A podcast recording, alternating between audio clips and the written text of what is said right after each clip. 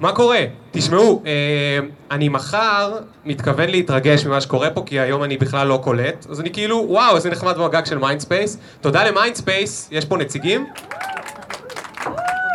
הם אה, בטח מתחבאים, אה, אז אני לא אבייש אותם, כי זה אשתי. ככה השגתי את המקום.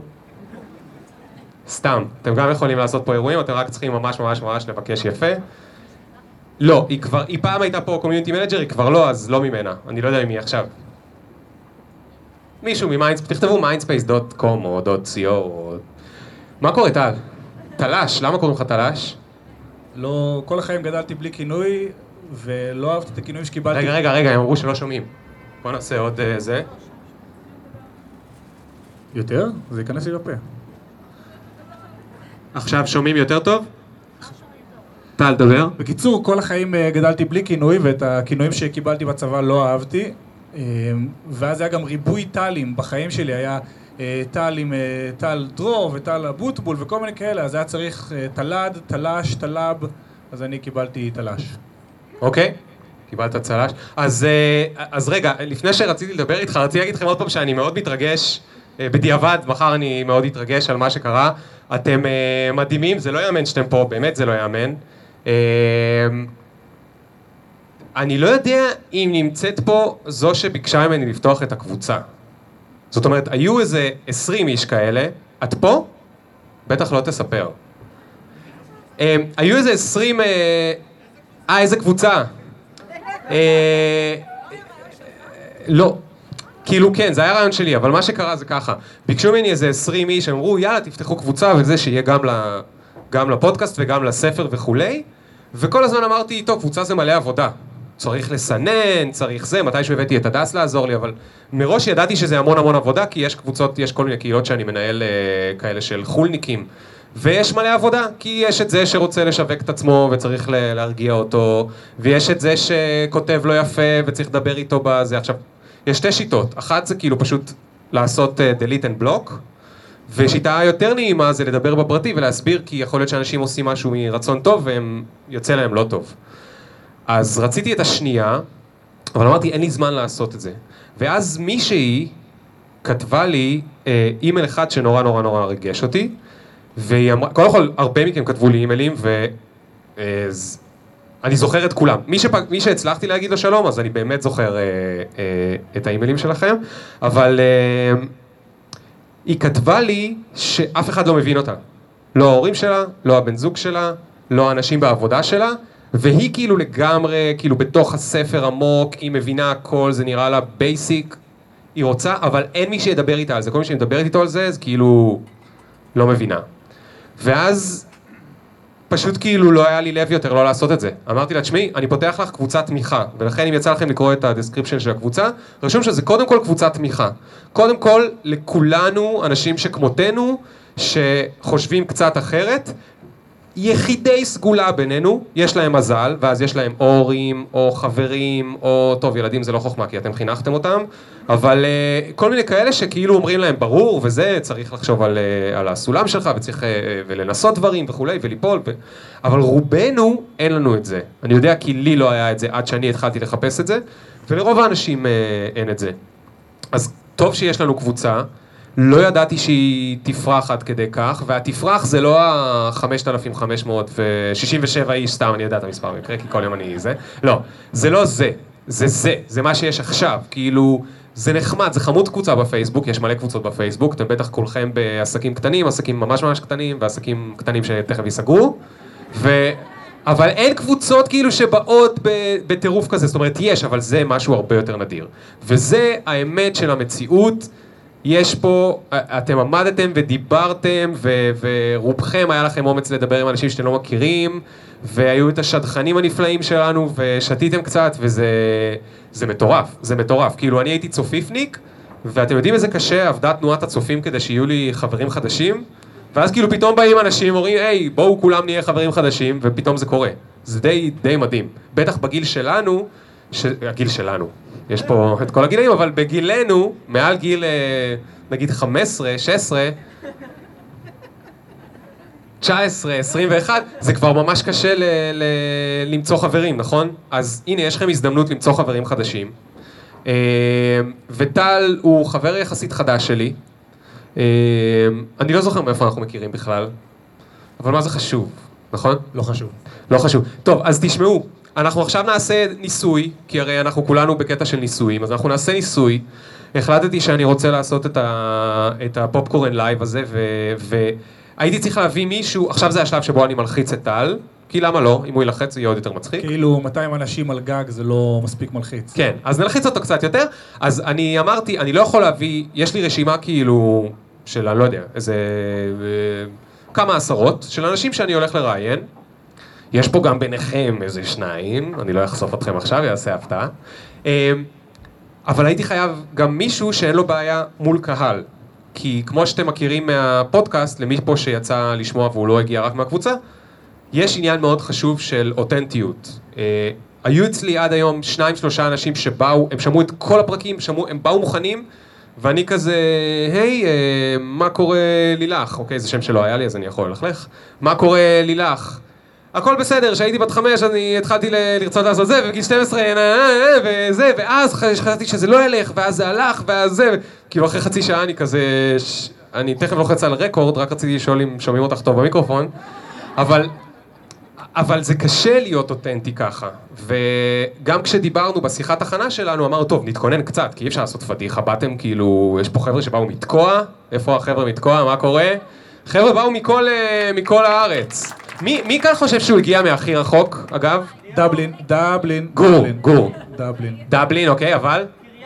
קריית שמונה. סליחה, דבלין זה יותר קרוב. יש לך מונית לשדה תעופה, ואתה פה מזה. קריית שמונה, גור הגיע כדי לעשות speed dating. כל הכבוד. אחד אחרי, יש עוד מישהו שהגיע מרחוק?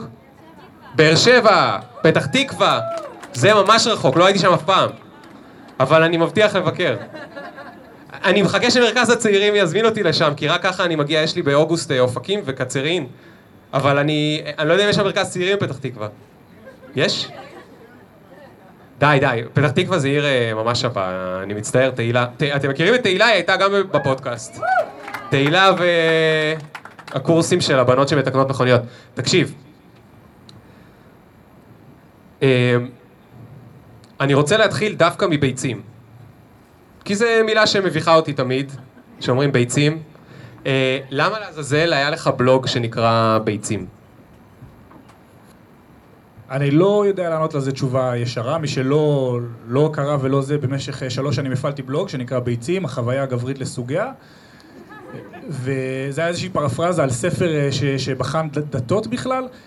והשתחררתי מהצבא והרגשתי שכל המסלול הזה של גבר בחברה הישראלית, מבר מצווה ודרך אה, שירות קרבי וכל זה, זה לא הסתיים בנקודה שחשבתי, לא הרגשתי שאני מסיים אותה כ...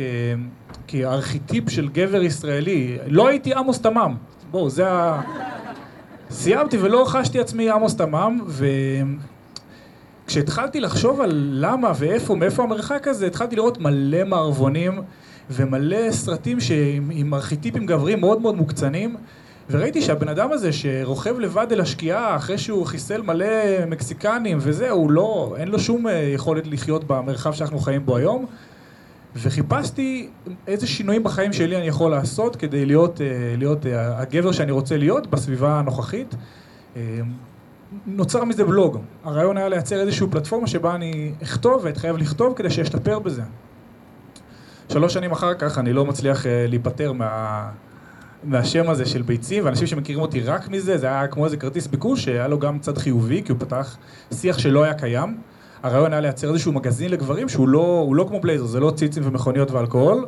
אמ, זה, זה מגדר, וזה סוציולוגיה, וזה פסיכולוגיה, וזה גברים בפרסום, אה, וזה דימוי גוף אצל גברים, וכל מיני דברים כאלו. מה, מה היה הפוסט הכי מצליח, אתה זוכר? כמובן שאת הפוסטים שאני הכי אהבתי, אף אחד אחר לא אהב.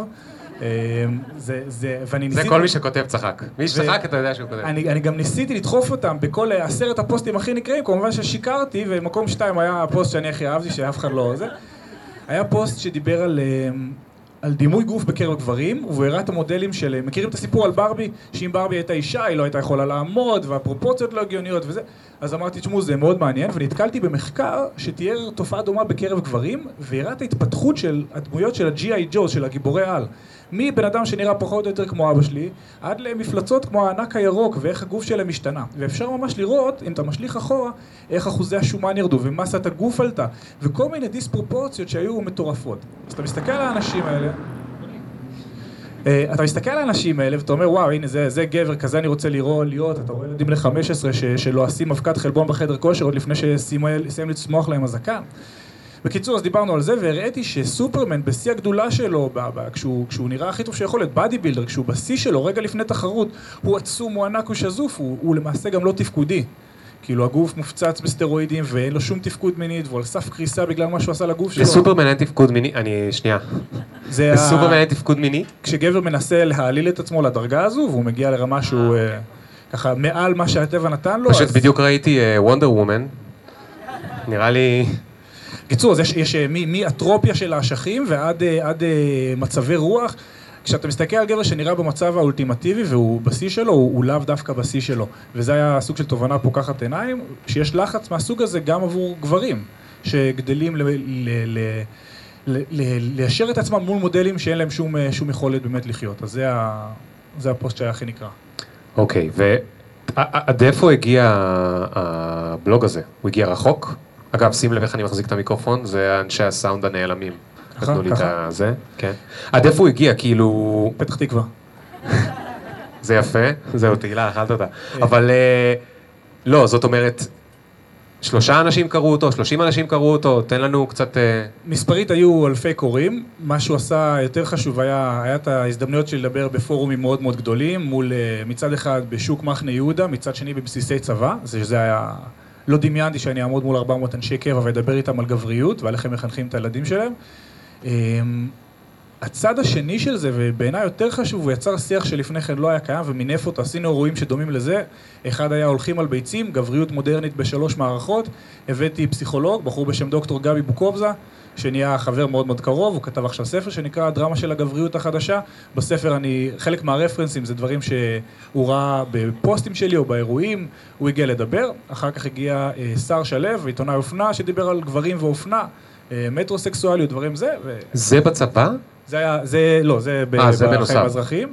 אז זה, זה היה החלק הגדול, שזה יצא החוצה מהבלוג, פגשנו את, את הקהילה, כל החוג למגדר של אה, אוניברסיטת תל אביב, פחות או יותר, אה, זה היה גדול. היום זה שהבלוג חי דרך ספרים, כמו בספר של גבי, זה ה... אני חושב שזה אז, אז הגדול. הגל- הבלוג לא קיים יותר? אי אפשר למצוא אותו באינטרנט?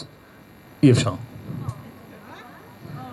זה סיפור אה, אחר, אבל, אה, אבל הורדתי אותו מהאוויר, רציתי התחלה חדשה גם לעצמי, והרגשתי שאני... לא, לא, לא, בוא נתעכב על זה שנייה. אוקיי. אה, זה בלוג מצליח, וכולם קוראים לך לאירועים, למה הורדת אותו מהאוויר? אני חושב ש... הרגשתי שאפרופו אותנטיות, הרגשתי שכשאנשים רואים אותי ומצפים לפגוש את הבחור שכותב את הבלוג, המרחק הזה הוא כבר היה בלתי ניתן לגישור. הרגשתי, לא, לא דיברתי על זה אף פעם, עם אף אחד, בטח לא מול 200 אנשים, או, אבל זה בדיוק מה שאנחנו מחפשים פה. הרגשתי שהאקלים הזה, השיח המגדרי, אי אפשר לקיים אותו. פשוט אי אפשר לקיים אותו, ולי לא היו את הכלים, את הכלים לקדם אותו. אמ, הוא, הוא, הוא קשה.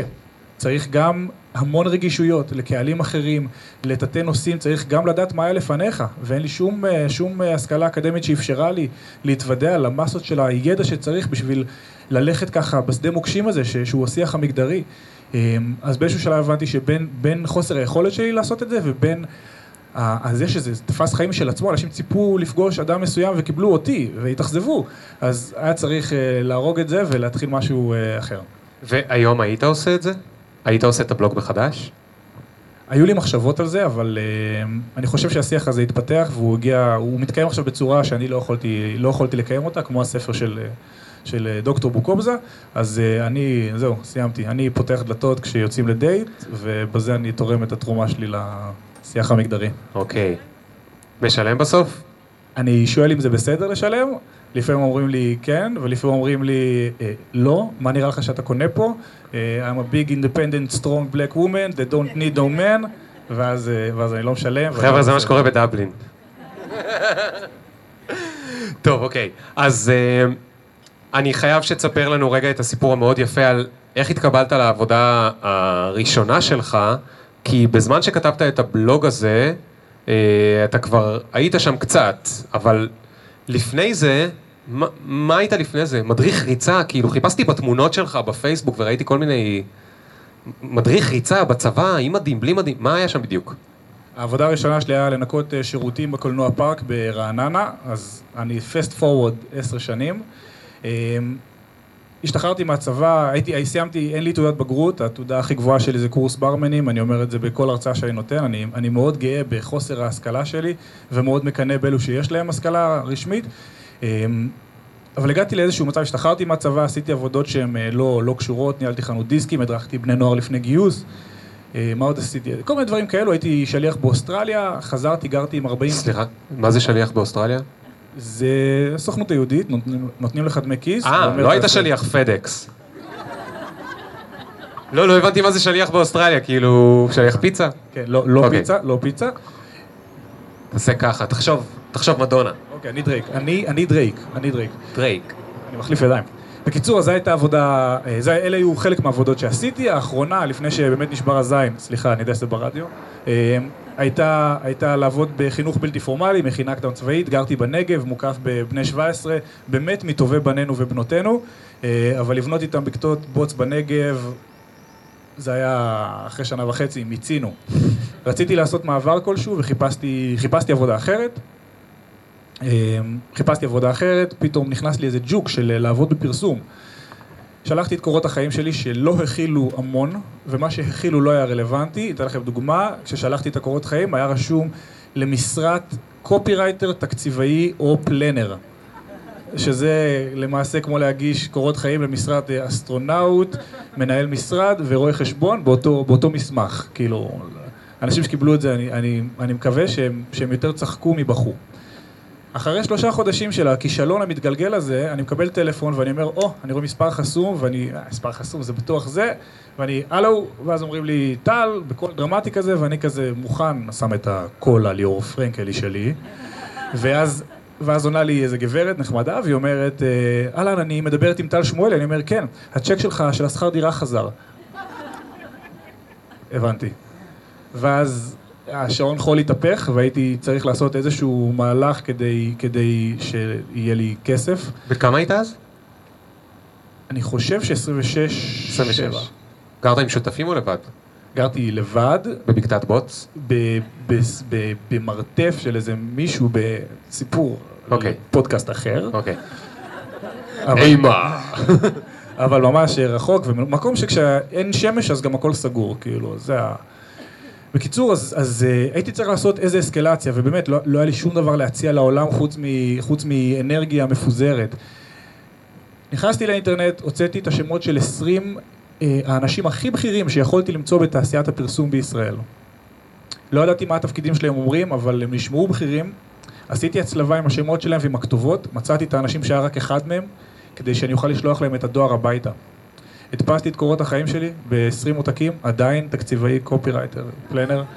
שמתי אה, מכתב המלצה ממי שניהל אותי במכינה הקדם צבאית, שסיפר להם כמה טוב אני בונה בקתות בוץ אקולוגיות.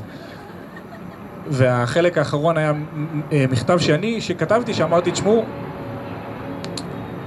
אני לא יכול לתת לכם כלום חוץ מהמון אה, אנרגיה ו... אופטימיות וזה.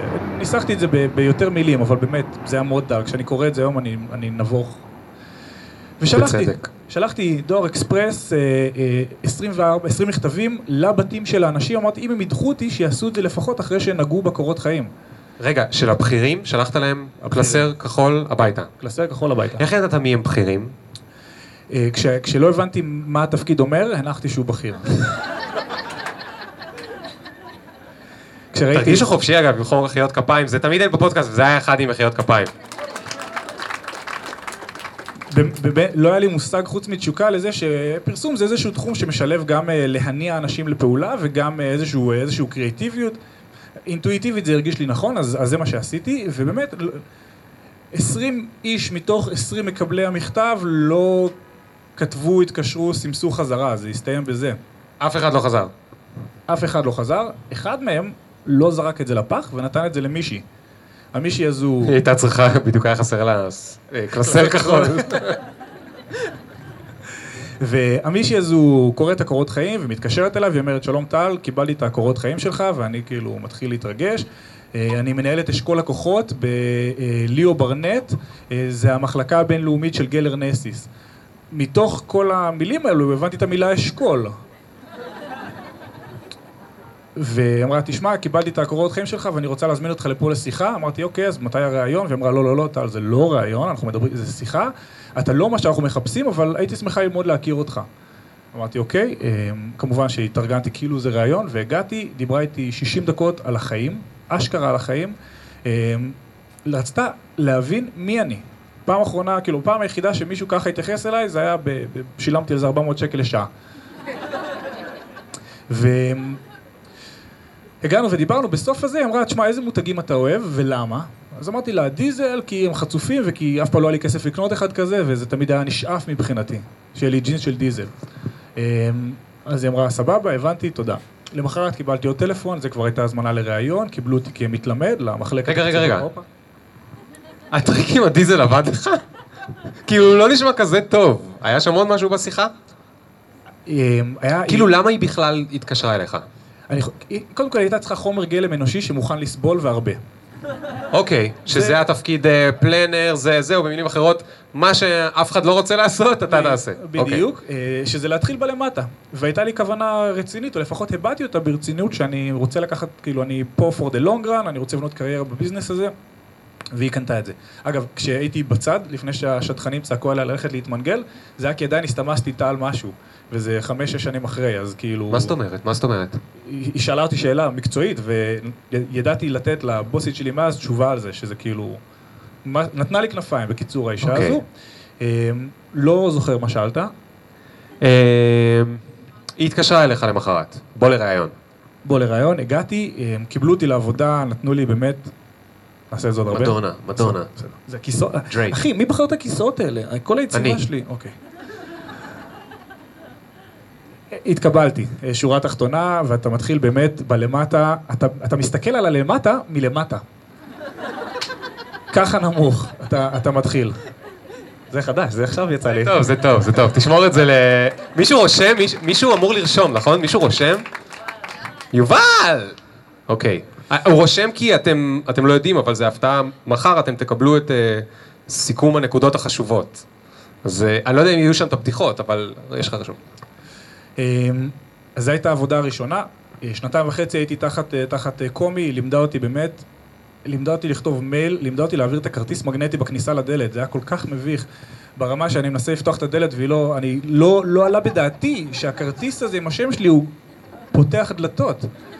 אני, בפעם, בפעם כשהיא הסבירה לי איך עושים, אמרתי, אכפת לך לצלם את זה? והיא נתנה לי מבט של כאילו, מבט של נבוך, של אולי טעיתי. ו... ומאז נתתי לה עוד רגעים לחשוב שהיא אולי טעתה מקצועית. כמעט הורדתי לדפוס אה, עבודה של איזה מאה אלף שקל עם טעות. אה, ומה שהיא עשתה מדהים, זה היא נתנה לי מרחב לטעות בו, וזה גדולה אנושית, לשרטט לאנשים גבולות, ובאמת לתת להם לעשות טעויות. אני לא יודע, אני רואה כאילו מישהו עושה טעות, אני, אני אעשה במקומו, או אני אעצור אותו. והיא נתנה לי לטעות ולהרגיש חרא לפעמים. אתה זוכר פדיחה ספציפית חוץ ממה שהורדת לדפוס? לה, לה ספציפית עשית פדיחות? וואי, אחת נוראית. היינו עד איזה אחת בלילה במשרד. עכשיו, התפקיד שהתחלתי בו, תקציבי, זה הדרג כניסה, באמת. אה, אתה, אתה עושה דברים שאף אחד לא אמור לעשות אה, בשום עולם מתקדם מעט. ו- והיה איזה לילה אחד שחיכיתי המון שאיזה מישהו יסיים ישיבה ויחתום לי על איזשהו משהו שצריך לרדת לדפוס. היה צריך לרדת לדפוס באיזה חמש בבוקר, אז היה קל יותר לסגור את זה באותו הערב. אז במשך שעות חיכינו וזה שהוא יצא מהישיבה, יצא מהישיבה, לא יצא מהישיבה, ואני הולך במשרד ואני כבר דיינו, ממש דיינו, ותוך כדי שאני בטלפון, מדבר עם איזה, עם אחד הספקים, אני מציין, אני כאילו הולך, רק אני במשרד, לבד, אין שם אף אחד. זה אגב, אה, יש סרט של וודי אלן שאני כל החיים אה, טועה לעשות אותו. מה שקורה עכשיו זה שבעצם אני...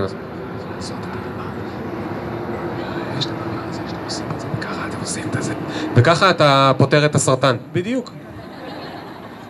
בקיצור, אז, אז לבד במשרד, לא אחת בלילה, זה העתקתי מסרט, כן? על אה, לא מגיע ליל.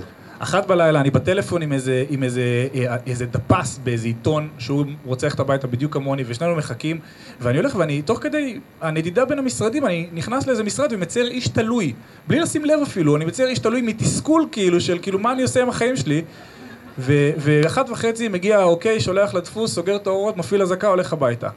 בבוקר, אני מגיע קצת מאוחר בכל זאת, ואני מקבל, טל, בוא שנייה. למה, למה ציירת איש תלוי על הלוח בחדר של, של קומי, כאילו של המנהלת? וזה היה כאילו HR היו, לא הבינו רגע מה קורה, זה לא קוראים לזה HR, קוראים לזה סמנכ"ל כספים, הוא דואג להכל, הכל, HR זה בעצם כמה אתה שווה לחברה. זה לא, כאילו הכל בסדר, אתה רוצה לדבר, אתה רוצה זה, אז, אז היא נכנסה בבוקר לחדר, אתה איש תלוי, לא, לא הבינה, אמרה שמישהו אחר יפתור את זה ו... הבנתי. טוב, אז אה, אחרי שהייתה לך כבר עבודה אחת כאילו במשרד פרסום, ואז הצלחת לקבל עוד אחת? התקדמתי בתוך אה, החברה, באמת אה, פשוט במאמץ של, פשוט, פשוט נשכב על הגדר פעם אחרי פעם, עד, ש, עד שמישהו רואה אותך וחושב שאפשר לסמוך עליך עם עוד דברים, אין, אין פטנט אחר. אבל אז הרגשתי איזשהו חוסר סיפוק מעשייה והרגשתי מאוד רחוק מעולם הטכנולוגיה המשגשג והרגשתי שבתור משרד פרסום לא נתנו את המענה הכי טוב ללקוחות שלנו, כבר היו לי דעות על דברים, לא סתם דף חלק. כמה זמן היית שם? כמעט uh, שלוש שנים. כמעט שלוש שנים, אוקיי. אז זה זמן טוב לגדל דעות. כן, כן, אחרי שלוש שנים הייתה לי דעה. לא תמיד נכונה, אבל תמיד דעה. כן. אה, אה, ועשית שם דברים שהיית כבר ממש גאה בהם? כאילו, לא יודע, עשית... משהו שקשור לפרסומות עצמן, או מה, מה, מה היה אחרי ששכבת על הגדר, מה היה התפקיד האמיתי שעשית שם? זה יישמע קלישאה, אני לא יודע אם יש בזה ערך עבורכם מעבר לקלישאה, אבל... אבל הדבר המשמעותי ביותר... אח, חמוצי. יש, יש. אפשר להזיז את זה. נכון, לא, זה לא זה, זה העוזרת הפקה.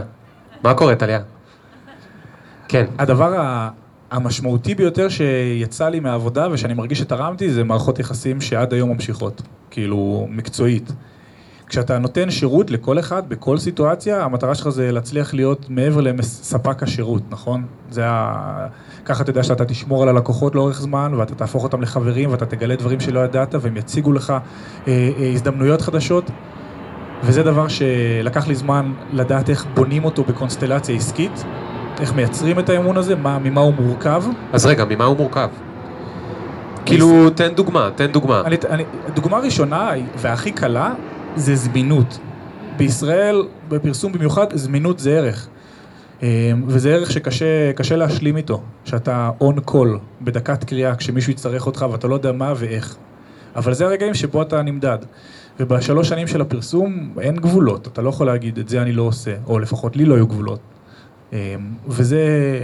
אני חושב שאתה עשית כאן כאילו מין איזשהו האק, כי יש את אלה שהרגישו בסבבה עם זה שהם עובדים שם, כי נגיד הגיע להם, או כי הם עשו איזה תואר בוואטאבר שרלוונטי לזה, ואז הם, שהם היו צריכים להיות זמינים, הם כאילו אמרו, לא בא לי. ואתה כאילו אמרת, אוקיי, יש לי פה הזדמנות, הנה משהו שזה לא קשה, כאילו, כאילו זה לא נעים כל הזמן להיות זמין, אבל מצד שני כל מה שאני צריך לדעת זה לענות לטלפון ולהיות נחמד. ו- ולהיות מוכן uh, להתלכלך ממש. והחלק השני, שהוא עדיין לא קשור ישירות לפרסום, אבל להילחם בשביל אנשים אחרים, uh, יצא לי לעשות את זה כמפקד בצבא וזה, אבל בקונסטלציה עסקית להיות מסוגל לקחת רעיון שאתה לא לגמרי שלם איתו, או שאתה חולק עליו. ו- ולרוץ איתו כי, כי אתה חלק ממערכת עכשיו, זה, זה לא קל, זה עד היום קרב, כאילו איך אתה עושה ב- בלב שלם דברים שהם לא ה baby שלך או לא לגמרי שלך. אה, זה הלמידה המאוד מאוד חשובה, וזה גם, בראייה לאחור, זה אחד הדברים שקומי, המנהלת הראשונה שלי, התעקשה עליו בריאיון, היא שאלה אותי, זה עכשיו בא לי, היא שאלה אותי, הייתי רץ למרחקים ארוכים, הייתי רץ מרתונים, והיא שאלה אותי, תגיד, ואיך זה שאתה רץ אה, מרתונים, וזה ספורט כל כך סוליסטי, איך זה, איך אתה תעבוד בצוות, מי, מאיפה אתה תדע בכלל לבקש עזרה, לתת עזרה? וזו הייתה שאלה מכשילה. כאילו, אמרתי, תשמעי, הייתי בצוות בצבא, אני לא זר לאנשים, זה לא זה. והיא התעכבה על זה, ובדיעבד אני מבין מה, לעבוד בצוות זה לא רק אה, לשכנע אותם שאתה צודק, זה גם ללכת איתם כשאתה חושב שהם טועים, וזה היה למידה ש... שהיא משמעותית. בפרסום עצמו, לא איזה קמפיין עכשיו שאני אשלוף ואגיד שאני מאוד מאוד גאה בו, בסך הכל אנחנו מוכרים דברים, לא משנים שום דבר גדול מדי. אמ, אבל היה נחמד לראות, אה, זה מאוד, זה מאוד משרת את האגו, לראות עבודות שלך על קירות או על billboards או בטלוויזיה ו- ולדעת את המאחורי הקלעים ולהרגיש נורא קרוב לאקשן, אז עצם זה שאנשים אחרים נחשפים למשהו ואין להם מושג מה הדרך שהוא עשה, זה, זה מילא אותי בגאווה פעם אחרי פעם. אז אה, אני חושב שזה מדהים לראות איך אה, בשלבים שונים של הקריירה, או של החיים, אנחנו מעריכים דברים אחרים. כאילו, אנחנו פשוט צריכים למצוא דבר אחד או שניים שאנחנו כן מוצאים בו את הגאווה הזאת, וזה כל כמה שנים יכול להיות משהו לגמרי אחר. כאילו היום זה נגיד לא כזה ירשים אותך, אבל משהו אחר שאתה צריך, ואני חושב שזה נורא נורא חשוב, אני רואה את זה אה, על עצמי בטח, ובטח עם אנשים שאני עובד איתם, לדעת מה זה הדבר הזה, מה זה הדבר הזה שאני ספציפית, ליאור, מרגיש בו גאווה. כי, כי הוא, עוד פעם, הוא משתנה משנה לשנה או מתפקיד לתפקיד, אה, וכשאני יודע מה הוא, אז אני יכול לכוון אליו. אגב, זה קשור גם לחלק מהאנשים שהתנדבו לעשות את, ה, את הקהילה, חלקם חיפשו ערך מסוים או איזשהו skill מסוים שהם רצו להתאמן בו או, או קצת להשתפר בו, ואז אם מישהו נותן להם הזדמנות, בואו תהיו חלק ממשהו ובואו תוכלו להתפקס על הדבר הזה שאתם רוצים לשפר, אז יש פה מין כזה ווין ווין לשני הצדדים. טוב, תגיד, אז שכבת על גדרות וכולי, איך מגיעים כאילו לעבוד בלינקדאין, בדבלין, בכזה, איך קוראים לתואר השווה שלך?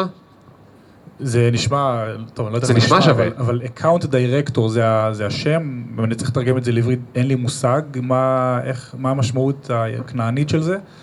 אמ, איך מגיעים, במקרה שלי, אז עברתי ממשרד פרסום לאיזשהו סטארט-אפ שישב שתי מטר מפה ברחוב אחוזת בית. אה, רציתי לראות איך ה ecosystem נראה מבפנים, ראיתי, נכנסתי בתור account manager, אה, לסטארט-אפ הייתי עובד ה-15 או ה-16, הם היו צריכים אה, לבנות מערך שירות ותמיכה ומכירה. אה, תסביר שנייה מה זה account manager למי שלא מכיר. account manager זה, זה title גנרי, זה חיל רגלים של העשייה המקצועית בחברות שמספקות שירות. זו הגדרה מאוד מאוד רחבה, אבל זה אומר בעצם לדבר עם הלקוחות, לייצג את החברה מול הלקוחות ולייצג את האינטרסים של הלקוחות חזרה בתוך החברה. בפרסום זה אומר, אה, תעצב לי, תשנה לי, תעשה לי, אתה נותן את זה לאנשי הקריאיטיב. בסטארט-אפ זה אומר, אה, אה, תמכור, תתקן, תשלח הצעת מחיר, תסביר, דבר עם ה product, דברים מהסוג הזה. ויש את זה בכל, יש את זה בחברות השקעות, וזה account manager, אתה יושב עם הלקוח ואתה פותר הבעיות שלו או, או מייצר הבעיות במקרים מסוימים. אמ, אז עשיתי את הטייטל הזה בסטארט-אפ, פה זה היה כמו, כמו, הסתכלתי לאקוסיסטם מבפנים, הבנתי מה זה אומר. תגיד, למה הם קיבלו אותך בסטארט-אפ? סליחה שאני שואל. נתתי שם רעיון מדהים, באמת, זה היה רעיון מדהים. אה, איכשהו, אה, אני לא, לא תמיד כזה חד, אבל שם משהו באיך שהם דיברו, הם כאילו שאלו את השאלות, כשתוך כדי השאלה אתה מבין מה התשובה שהם רוצים לשמוע, והתאמתי בול. זה נשמע שהם גרועים בלראיין.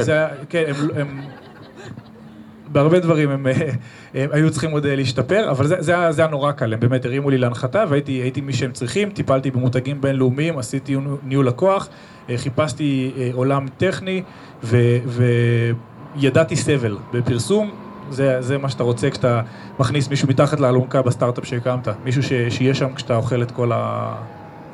כן, אז, אז איך מגיעים ללינקדאין?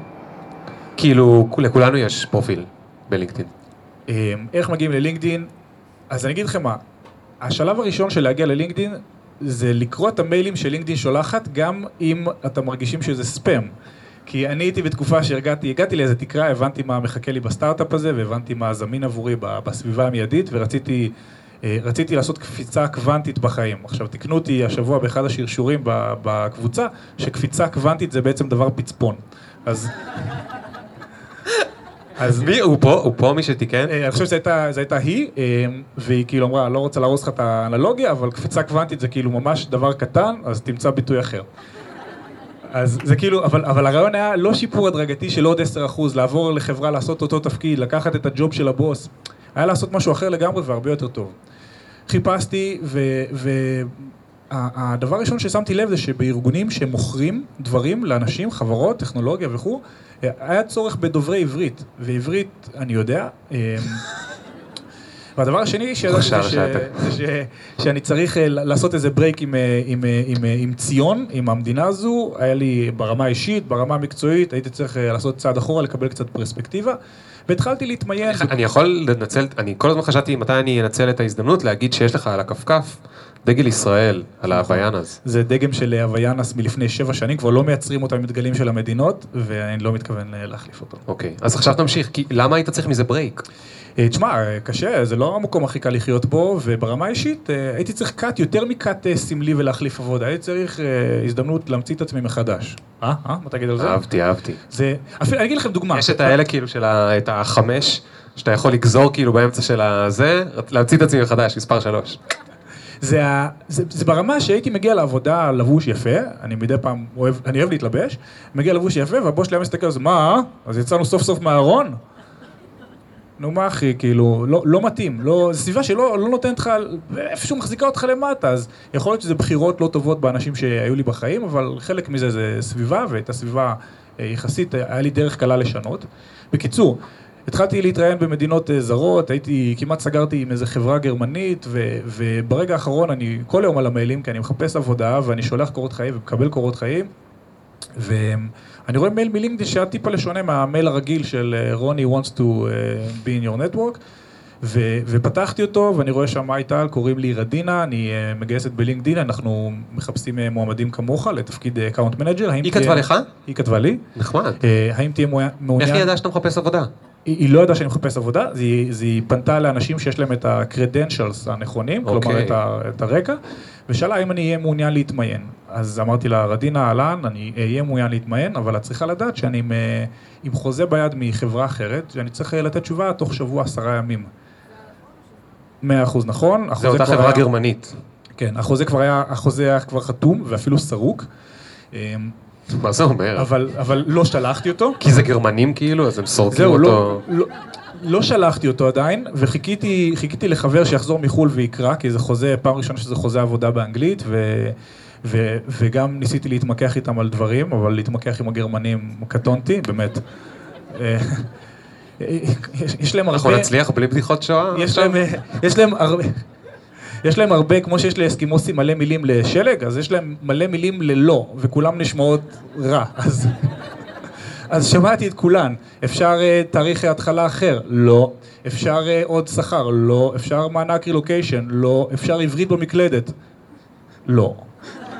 Um, באמת, יש ארבע שאלות שעניינו אותי. אמרו שהם החזירו לי את הכסף על המדבקות של העברית. אז, אה, אז תוך כדי שאני מחכה, אני אומר לרדינה, תשמעי, יש לי שבוע, יש לי עשרה ימים. היא אומרת, את הרעיון הראשון והשני אני יכולה לזרז, אבל אחר כך זה כבר פרזנטציה ואתה תצטרך זמן להתכונן ואי אפשר לזרז את זה. אה, אבל, אבל אחרי הרעיון הראשון והשני, בוא נראה איפה אתה נמצא. אז זה הרעיון ראשון, איתה, סביב העבודה. עכשיו, זה היה קטע היסטרי, כי, כי עבדתי בחברה הזו שיושבת פה, ולא יכולתי להתראיין שם כי הבוס שלי לא הסכים שיהיה לי דלת במשרד, בחיי, הוא לא, מה אתה צריך דלת? מה אתה רוצה, להתלבש שם יפה? שלא תגידו שאני לא מקשיב. אז, אה, אז, אז מה שעשיתי, הייתי, הייתי עושה את כל הראיונות שלי בהליכה, מסביב פה לבלוק, אשכרה לבלוק הזה. ו, ואני הולך ומדבר והולך ומדבר, אממה, הייתה פה באחת הדירות מסביב זמרת אופרה.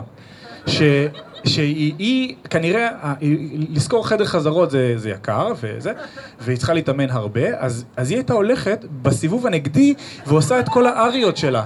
אז זה היה כמו שעוברת לידך סירנה של אמבולנס, אה! כזה, אז... אז כל פעם הייתי צריך לכסות את האוזניות, ש- שנייה אחת, one second, one second, והיא הייתה עוברת, ואז אחרי עשר דקות היינו נפגשים בצד השני. כאילו, זה היה באמת תקופה מאוד... עד עכשיו אני עובר פה, ב- ב- ב- ויש לי תחושות של חיבה כלפי כמה מהחניות שהסתתרתי בהן כש- בתקופה של הראיונות. אמ, ואז הגיע, זה היה רעיון ראשון, רעיון שני, ואז אמרו יש פרזנטציה, והם ביקשו ממני לעשות דברים שלא ידעתי, לנתח דאטה ולכתוב אה, case study, זה דברים ש, שהפרסום לא הכין אותי. היא מתקשרת, אז אומרת אופרה. אה, זה כל מיני אנשים. שמתאים, בוא נענה, באמא שלך. אה, אני... טוב, אני לא יכול, אני לא יכול לפדח פה, לך תדע, אולי, לא, כי אולי... אורי האקס, לא לענות. זהו, זה? דמיין שעכשיו זה, נגיד זה המאהב, ואני אומר, וה... אוקיי, לא, בוא לא, בוא לא, בוא לא. היה רשום פשוט המאהב. אז אנחנו ברעיון השלישי, ביקשו ממני לעשות דברים שלא לא ידעתי, משימה שנראתה לי מאוד גדולה, שלחו מה לי... למשל? לנתח דאטה, תסתכל על דוח, אני לא סומך וקצת מפחד מאנשים שיודעים אקסל ממש טוב, נכון? אני מרגיש כאילו יש להם איזשהו יתרון בחיים שאין לי. אה, אנשים שאומרים pivot table בלי למצמץ, וואלה, פחות רוצה לצאת איתך לבירה. ו- וזה, וזה כל מה שנדרש היה לעשות בראיון הזה, לקחת, לקחת, אה, לקחת data, אה, להסתכל על כל מיני אנומליות, שאפילו את המילה אנומליות לא ידעתי לפני שהתבקשתי להשתמש בה, ו- ולהפוך אותם לאיזושהי תובנה שהיא, שיש בה ערך עבור, אה, עבור הלקוח. מה, מה בדאטה שאתה רואה, יכול, אתה יכול למכור, ל- לעשות אופטימיזציה.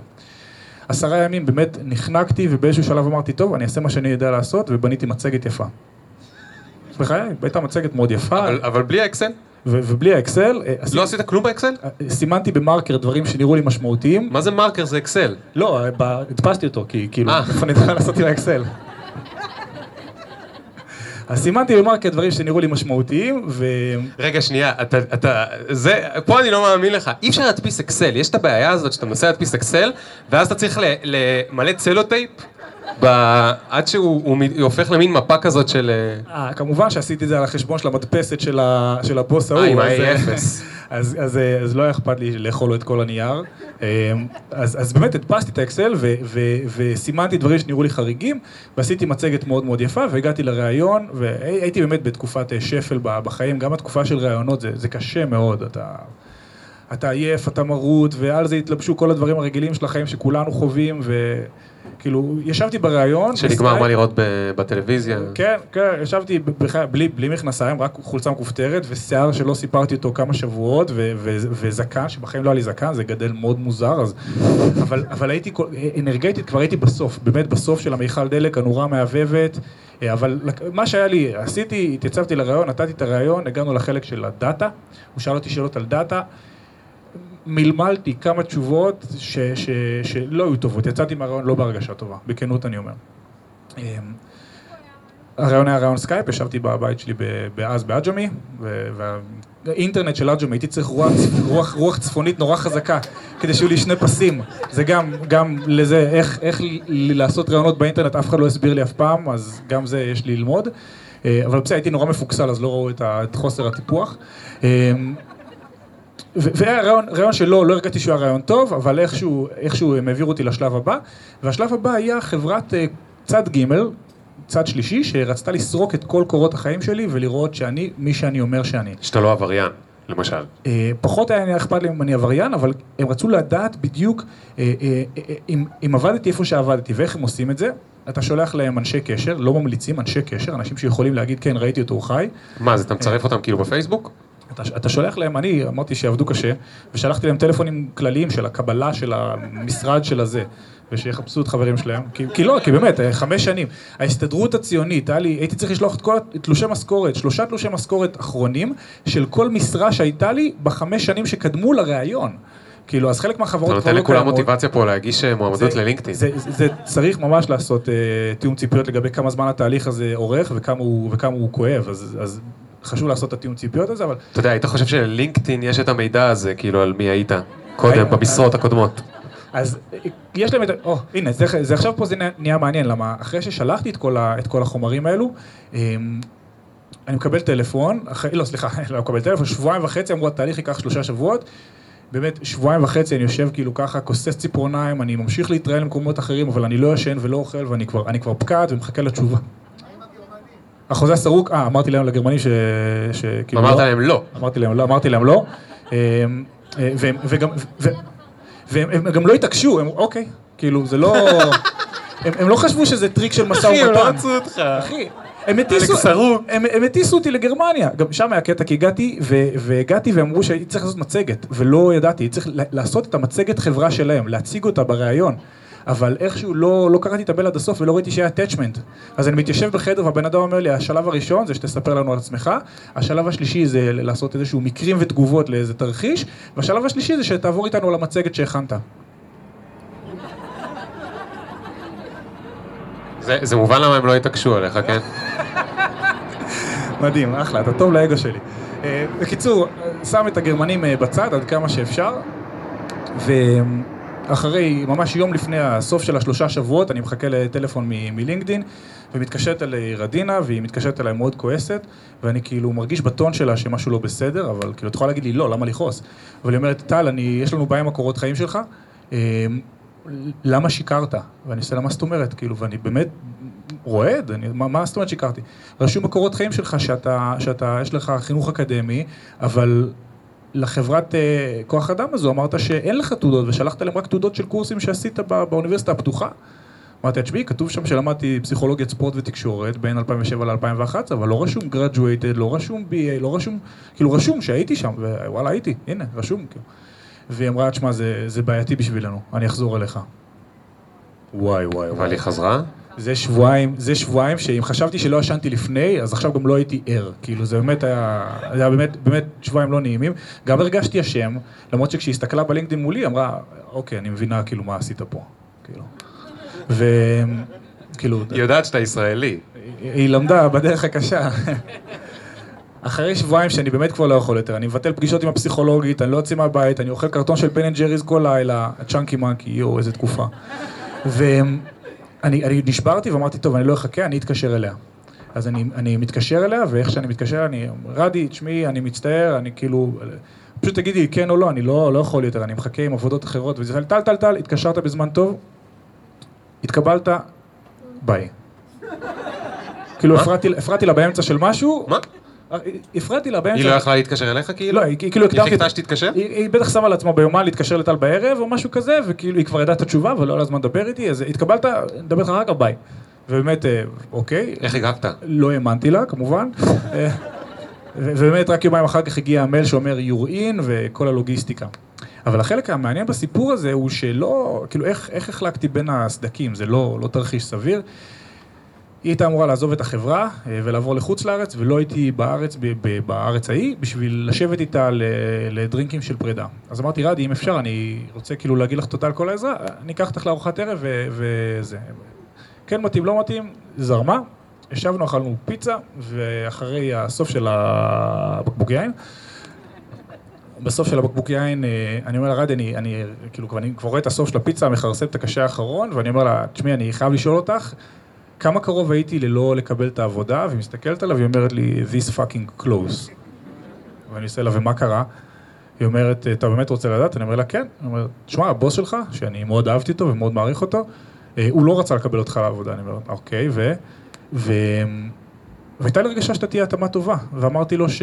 שנתת פרזנטציה טובה וראיון טוב, ואתה מתאים למה שאנחנו מחפשים, ושהוא צריך להעסיק אותך, ואז, ואז הוא אמר לו, תשמעי, אבל אין לו לא חינוך, והקטע הזה עם הקורות חיים גורם לי להרגיש לא בנוח, לא בטוח לגבי זה. היא אומרת לו, רונן, this one is on me. הוא, והוא משך את ידיו, הוא אמר, סבבה, יש לה שם טוב בחברה, אם, אם זה עלייך, אז זה עלייך, ובזכות מילה של הבחורה הזו, כאילו, קיבלתי את, ה, את העבודה. קודם כל, אני רוצה כפיים לרדינה. מה זה כפיים לרדינה? זה לא ייאמן כמה סיפורים כאלה יש בחיים, שאיזה מישהו הציל אותך, אמר איזה מילה, לא אותך, אותך הצילו פעם אחת, אבל אה, לא הצליחו יותר מדי להציל, אבל, אבל מישהו אחד איפשהו אמר למישהו מילה טובה, וזה היה כאילו הדבר שאתה אתה כבר כמעט תובע ו- ואתה מטפס מזה. ואני ממש אה, נושא פה תפילה לכל אלה פה שיכולים להיות אלה שאומרים את המילה, תבינו כמה, כמה כוח יש, לכל אחד יש מלא מלא מלא כוח. אפשר להגיד במקום הנכון את המילה הנכונה, כמובן מישהו שאתם רוצים ש, שיעלה למעלה, זה, זה לא יאמן, זה לא יאמן, כאילו זה לא משהו שהוא כזה מין אה, מבחן מחשב וצריך לעבור אותו. זה סתם היה צריך עוד מילה של רדינה, פלוס שהוא לא יתעקש יותר מדי, או בדיוק יהיה רעב ויצטרך ללכת לארוחת צהריים, וזה עובד, כאילו זה, זה מטורף. לא להאמין, ובאמת, אני בחוב אה, עצום אליה, עד היום, היא עברה לסינגפור לפני חודשיים, אז כמובן שאיך שהיא... איך שהיא טסה, כשהיא נחתה בסינגפור, חיכה לה ואוצ'רים לאיזה מסעדה שם, וכאילו, כדי שיהיה לה נחיתה רכה וזה, היא שינתה לי את החיים, מעטים הרגעים בחיים שאתה יכול אה, לשים את האצבע על הרגע והאדם שהוא ששינה אותם. זה לא פיבוט בקריירה, חצי שנה אני לוקח קורס, או למדתי תואר, או... זה כאילו מישהו שעשה ככה, הזיז את המסילה של הרכבת של החיים שלך לכיוון אחר לגמרי. אה, מדהים. טוב, אני רוצה להעביר אותך שנייה לנושא קצת אחר. אה, נדב, יש מצב שאתם מסדרים לנו שתי כוסות יין? פשוט זה השלב שבו אנחנו עוד מעט אה, מתנשקים וזה. סתם. אה, קטורת, קטורת, אם אפשר. קטורת. לפיד כזה של הישרדות. לבן. אני מניח שאתה שותה לבן. אוקיי. ש... אז, אז תשמע, זה סיפור מטורף. כאילו, אתה כל הזמן מספר, לא רצו אותי, לא רצו, לא, לא רצו אותי והצלחתי. לא רצו, לא, לא רצו אותי, לא רצו אותי. אגב, כל מה שאני שומע כאן, לפני זה בשמוליק, שמוליק פה? שמוליק. אז שמוליק דיבר איתי על זה שהרבה פעמים בפודקאסט יש כאילו את האנשים שנורא מצליחים. והוא אמר, תביא כאלה שכאילו לא מצליחים כלום. ממש לא, לא, לא כלום לא הלך להם. אמרתי להם, מה אפשר ללמוד מזה? אז הוא אמר לי משהו, תודה שמוליק, הוא אמר לי, אפשר ללמוד מזה דבר אחד, אפשר לקבל השראה על כמה כדאי להתעקש. עכשיו, אולי בסיפור שלהם זה לא כמה כדאי, כי אולי בסוף לא יצא להם מזה, אבל זה, זה הדבר הכי גדול שאני שומע בתוך הסיפורים שלך, כאילו שוב ושוב ושוב, אתה התעקשת, התעקשת, לא אמרת, היא קיבלה אותי ללינקדאין בגלל שהיה לי פעם בלוג שנקרא ביצים, שזה דבר מגניב שמאוד עשית, ואפילו לא דיברנו עוד על מובמבר, אפשר לדבר על זה בשתי דקות תכף, אבל לא אמרת, אם קיבלו אותי בגלל הדברים המטורפים האלה, אלא גם בגלל שהתעקשתי, התעקשתי, התעקשתי, התעקשתי. אז עכשיו אני... סליחה, סליחה, אני ממש מבקש סליחה מכל מי שמע את זה פעם שנייה. לחיים. אין לי קואורדינציה גם לשתות לך לחיים וגם להחזיק את המיקרופון כמו שאתה רוצה. יש לך את זה. אתה חושב שאין לך. יש אה, פודקאסט על מסוגלות, תקשיב לזה. אחי, אני הקשבתי לכל כך הרבה פודקאסטים שלך החודש, אני נרדם עם הקול שלך, אפילו נוגה לא נרדמת ככה עם הקול שלך, אני באמת... אתה לא יודע? אני עושה גמילה מליאור פרנקל עכשיו, חודש, כלום, לא מייל, לא אס.אם.אס. אז תדמיין שאני מישהו אחר, אז... תשמע, דיברנו ב... רואה, לך אין קואורדינציה. יפה. לא צריך קואורדינציה. צריך סינר. לא, אני באמת, תקלוט שאני, אם הייתי שם את המיקרופון כמו שצריך, זה הכל פה היה נשפך כבר. ויש גם את המחבר. לא, לא, לא, דווקא אני אוהב את אוקיי. הקטעים המביכים. אין סיכוי שאתה מצליח לשרוד עוד חמש דקות בישיבה הזו. חמש דקות. מישהו לקח זמן? אז אוקיי, לא, משהו מאוד מאוד מעניין שסיפרת לי עליו, על התהליך... אני מנסה לשתות את המיקרופון עכשיו, בלבלת אותי לגמרי. על התהליך איך מעריכים עובדים בלינקדאין. למה זה מעניין אותי? לא בגלל חברת לינקדאין, או, טוב שיש פה מישהו עם uh, תושייה, לא בגלל לינקדאין, אלא כי מה שסיפרת לי, אני חושב שכל אחד פה, אם הוא עובד בחברה וגם אם הוא לא עובד בחברה, יכול להסתכל ככה על איך הוא מביא ערך לעולם, ובעצם בוא תספר את זה ואז אני אמשיך את התיאוריה. אז או שאתה מראיין מאוד מאוד אה, מתוחכם, כי עשית פה משהו מאוד יפה, כי מה שאמרת זה שרדינה, תודה. המגייסת, לא, לא ידעה את הבלוג על ביצים, לא, היא לא ידעה עליי כלום, כאילו באמת כלום. ואתה מגיע לחברה, עשרת אלפים עובדים, אני בסניף של דבלין, אלף עובדים, אה, מלא שפות, נורא נורא נורא קשה לבטא את עצמך, ואתה מאוד מאוד מצונזר בסביבה הזו עד שאתה לומד אותה. גם שפה זרה, היכולת הבאה שלך היא כבר, גם אתה שוטף באנגלית, זה ב-90 אחוז, כי, כי לך תגיד, לשכב על הגדר, כאילו, ויבינו את הקונטנט, נורא קשה, אז אתה כבר ב-90 אחוז. ואז תוסיף לזה פערים בין תרבויות, אתה כבר ב-70 אחוז תקשורת, ותוסיף לזה שאף אחד לא מכיר אותך, ולרוב האנשים לא אכפת, אז אתה כבר ב-30 אחוז ממי שאתה, ועם ה-30 אחוז האלה אתה צריך לנצח. וזה חלק קשה. אז, אז, אז איך שלינקדין מודדת ואיך שהיא מתייחסת, ל... איך היא עוזרת לך לספר את הסיפור המקצועי שלך בתוך החברה, אני חושב שיש בזה, בזה ערך, כי זה, זה מבנה, זה הופך את החשיבה לקצת שיטתית, נותן מה שנקרא framework לתהליך הזה. מסגרת חשיבה, כאילו? יס. Yes. אמ, אז לינקדאין משתמשת, כשאתה מגיע ל-self assessment פעמיים בשנה, אתה מגיע ואתה צריך לתת פידבק על עצמך, לספר מה עשית. במהירות שבה החברות הגדולות האלה זזות, אף אחד לא באמת יודע. יודעים, יודעים שורה תחתונה, יודעים אם אתה טוב יודעים אם אתה רע, לא יודעים למה. ו... אז פעמיים בשנה אתה נדרש לעשות את התהליך הזה, והתהליך הזה מתחלק, מבקשים ממך להתייחס לשלושה היבטים בחיים המקצועיים שלך. האחד זה leadership, מה, מה הנראות שלך בתעשייה, היכולת שלך להוביל תהליכים, הקשרים שלך עם אנשי מפתח. אה, השני זה leverage, מהמילה מינוף, כמה אתה חושב בגדול, כמה דברים שאתה עושה, אחר כך יש בהם ערך עבור החברה, עבור לקוחות, כמה מהם משוכפלים, כמה מהם מייצרים שינויים בפרויקטים בקנה מידה גדול. ואחרון זה results. לא משנה מה העבודה שלך, אם אתה איש מכירות או מפתח או איש שיווק, תכלס, האם, האם אתה דלברת מלשון to deliver את, ה, את ה, מה שמצפים ממך? שזה בעצם הדבר היחיד כמעט שאנחנו רגילים למדוד את עצמנו על פיו, או ברוב החברות זה, זה הרבה פעמים הדבר ה... כאילו אוקיי, יש כזה עבודת צוות וזה, אבל בסוף אומרים לך יש ריזלט, או אם אני עצמאי, אז אני מסתכל מה השגתי ומה לא השגתי. אבל אני לא, לא רגיל לשניים האחרים, אז בוא נדבר קצת על השניים האחרים. גם, גם אני רק אגיד על ריזולט, שבהרבה מקומות אפילו על, ה- על הריזולטס אין הסכמה. כאילו, אתה יכול להגיע לעבודה ולחשוב שנה שאתה עושה עבודה טובה ו- ולא להיות מוערך, כי הבוס שלך ציפה למשהו אחר ולא ידע לתקשר את זה. אז, אז גם, גם לנסח את הריזולטס בצורה שאפשר לחזור אליה, אני, אני גם מסביר איך עושים את זה בלינקדאין, יש בזה המון המון ערך. אז leadership, leverage, results. leadership, אמ, תחשבו עליכם, תחשבו על רעיון עבודה, זו מסגרת שקל קל נורא להתייחס אליה, רובנו, רובנו היינו בתהליך הזה באיזשהו שלב. אם אתם מנסים להעלות את הערך שלכם בתוך, בתוך, בפני המראיין, איזה היבטים של מנהיגות יש לכם בתוך התעשייה שלכם או בתפקיד? איך אתם יכולים להביא את מה שעשיתם בעבר לידי ביטוי באדפטציה לרעיון הנוכחי? יש לכם עוקבים, פרסמתם משהו, התראיינתם, הייתם, נכחתם. אז לידרשיפ הוא היבט מאוד מאוד משמעותי כי הוא, זה סוג של מכפיל כוח. אז יכול להיות שאני כשכיר, אה, זה באמת לא היה איי איי איי, אבל כשאני יודע שיש לי קהל של אה, 4,000 עוקבים באיפשהו, יש לזה ערך עבור, ה- עבור המעסיק שלי. אז לידרשיפ מאוד מאוד חשוב אה, להדגיש, להשתמש הוא בזה. כאילו קצת מקבל ממך במתנה חלק מה... או לא במתנה, אולי בגלל זה הוא רוצה אותך, הוא אומר, הוא בחור שעוקבים אחריו, יש לו את הבלוג, אה, טוב, כבר אולי אין לו את הבלוג, אבל בעיקרון הוא יודע לייצר תוכן שעוקבים אחריו, אז אני מקבל את זה במתנה, כי כשהוא ייצג את החברה, אם הוא יאהב אותה, הוא ידבר עליה. ועכשיו, האמת שזה זה באמת בדיוק מה שקורה בינינו, כי אתה מייצג בעיניי הרבה פעמים את לינקדאין, וכשאתה מדבר בפייסבוק על לינקדאין, אז אני מקשיב, ואם לא הייתי מכיר אותך, לא הייתי מקשיב, זו הייתה סתם עוד חברה, ואז אולי אני ארצה לבוא לעבוד שם מתישהו. לגמרי, אז, אז, אז שיעורי בית מתוך הדבר הזה, זה... מחפשים?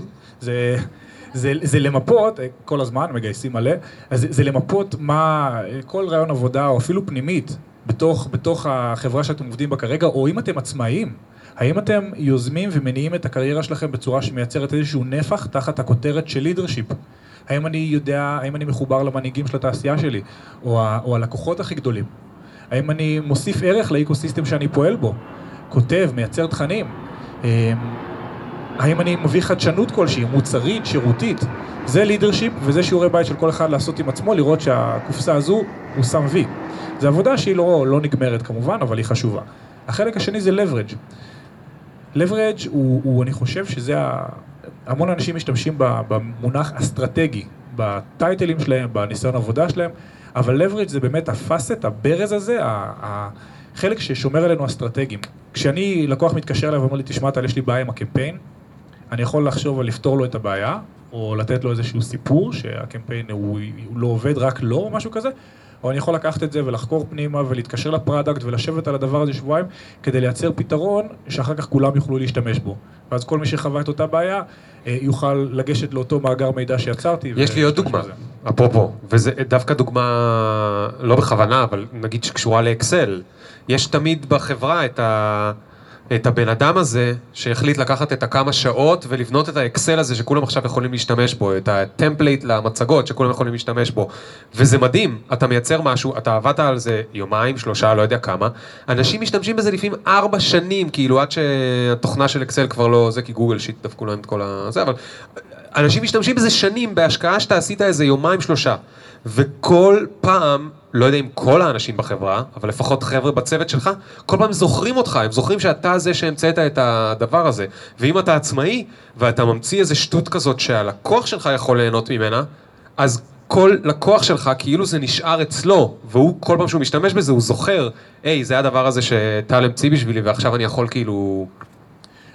עד רמת איזה מתנות אתה נותן ללקוחות שלך. כאילו, אתה יכול לתת להם ספינר, סבבה, תוך חצי שנה אף אחד לא זוכר מי אתה, ועוצרים עם זה את הדלת שלא תתערק, או אתה יכול לתת להם משהו ש- שיש בו ערך. וזה זה נקודה למחשבה. אז leverage זה, זה דבר מאוד מאוד גדול.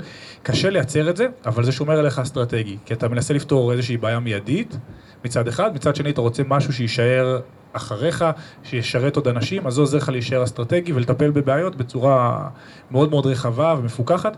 זה גם דורש המון זמן, כאילו בוא, אין, אין, מה, אין מה להגיד, אבל מצד שני, הסיכוי שלך לזכות בתהילת עולם עם האקסל, אגב יש לנו אחד כזה, שפשוט פשוט יצר אקסל שעוזר לעבד את המידע ששולפים מהמערכת, שהוא מאוד מכוער וגס, והוא לאנשים שהם מפחדים מאקסל, הכל צבעוני, יש כחול, יש ירוק, אתה לוחץ...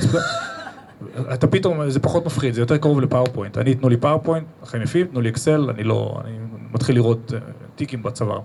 אז, אז הוא עשה את זה, והיום הוא כבר ארבע שנים לא בחברה, אבל זה עדיין ה template של ג'ורג', כאילו, אז, אה, אז זה, זה הנושא של leverage. results, אני אגיד ככה לגבי ריזולט. כל אחד וה, והריזולט שלו. במקרה שלי, היבט מסחרי. אה, אני עובד בצד של לינקדאין ש, שעוזר למשווקים לשווק דרך הפלטפורמה. אבל מה שיותר מעניין מה שאני עושה זה איך מודדים ריזולטס בחברה, איך אני נותן לעצמי ציון בתוך כל הדבר הזה. סבבה, עשיתי לידרשיפ, עשיתי leverage, מה אני עושה עם ריזולטס? אז הגרף זה לא uh, מ-1 עד 10 או, מ, uh, או, או ABC כמו בציונים. 60 עד 100 did not meet expectation, זה הציון שאתה מקבל בגיליון הערכה. עשית 60 אחוז עד 100 אחוז, צריך להביא מיליון דולר והבאתי פחות ממיליון דולר, did not meet expectation, אתה מקבל ציון כאילו 0.75. 100 עד 110, met expectations. fair enough, עשית את מה שמצופה ממך. מה זה, זה קורס למחוננים כאילו. 110 עד אה, 140, 139, exceeded expectations, אה, זה, זה, אני לא אגיד זה הציפייה, כי באמת, ה- כאילו to meet expectations בסטנדרט הזה זה, זה, זה הישג מאוד מאוד מכובד, אבל אם אתה רוצה קידום אז אתה צריך אה, to exceed expectations, כי אחרת אין, אין סיבה, אתה לא בולט. ומעל זה, מעל 140 אחוז, far exceeded expectations, שזה החבר'ה שזוכים, אה, שיזכירו את השם שלהם בניוזלטר, שהדירקטור ידע מי הם. אה, פותחים ש- להם חשבון בלינקדאין, על חשבון החברה. בבקשה, כל מיני דברים מה, מהסוג הזה. אז, אז, ויש את, יש את, את המדרג הזה של מ- did not meet ל-far exceed expectations על כל היבט, leadership leverage results. אז פעמיים בשנה אתה יושב עם כל מה שעשית, מזין את זה למערכת ומקבל את הפידבק. מה קורה במקביל? הבוס שלך עושה את אותו דבר עליך. ואז אני נותן, אני עושה submit לטופס הזה עם כל מה שעשיתי, ו, ובמקרה שלי זה היא עושה, אה, והיא עושה את אותו דבר, ואז אנחנו מתיישבים לשיחה, אה, ומתחילים לדבר על הפערים, או אם פגענו בול או זה. אני חושב שזה היה ממש מגניב גם לעצמאים לעשות. כאילו שאתה נותן לעצמך ציון, אבל פחות, פחות אה, בקטע של הציון המדויק, כי זה לא כזה חשוב לעצמאי, גם אין לו who to compete, אלא יותר בקטע של קודם כל. לא רק האם הבאתי לקוחות ועשיתי כסף וזה, אלא גם האם הצלחתי לייצר איזשהו ערך מוסף שבסוף ישתלם לי בטווח הארוך.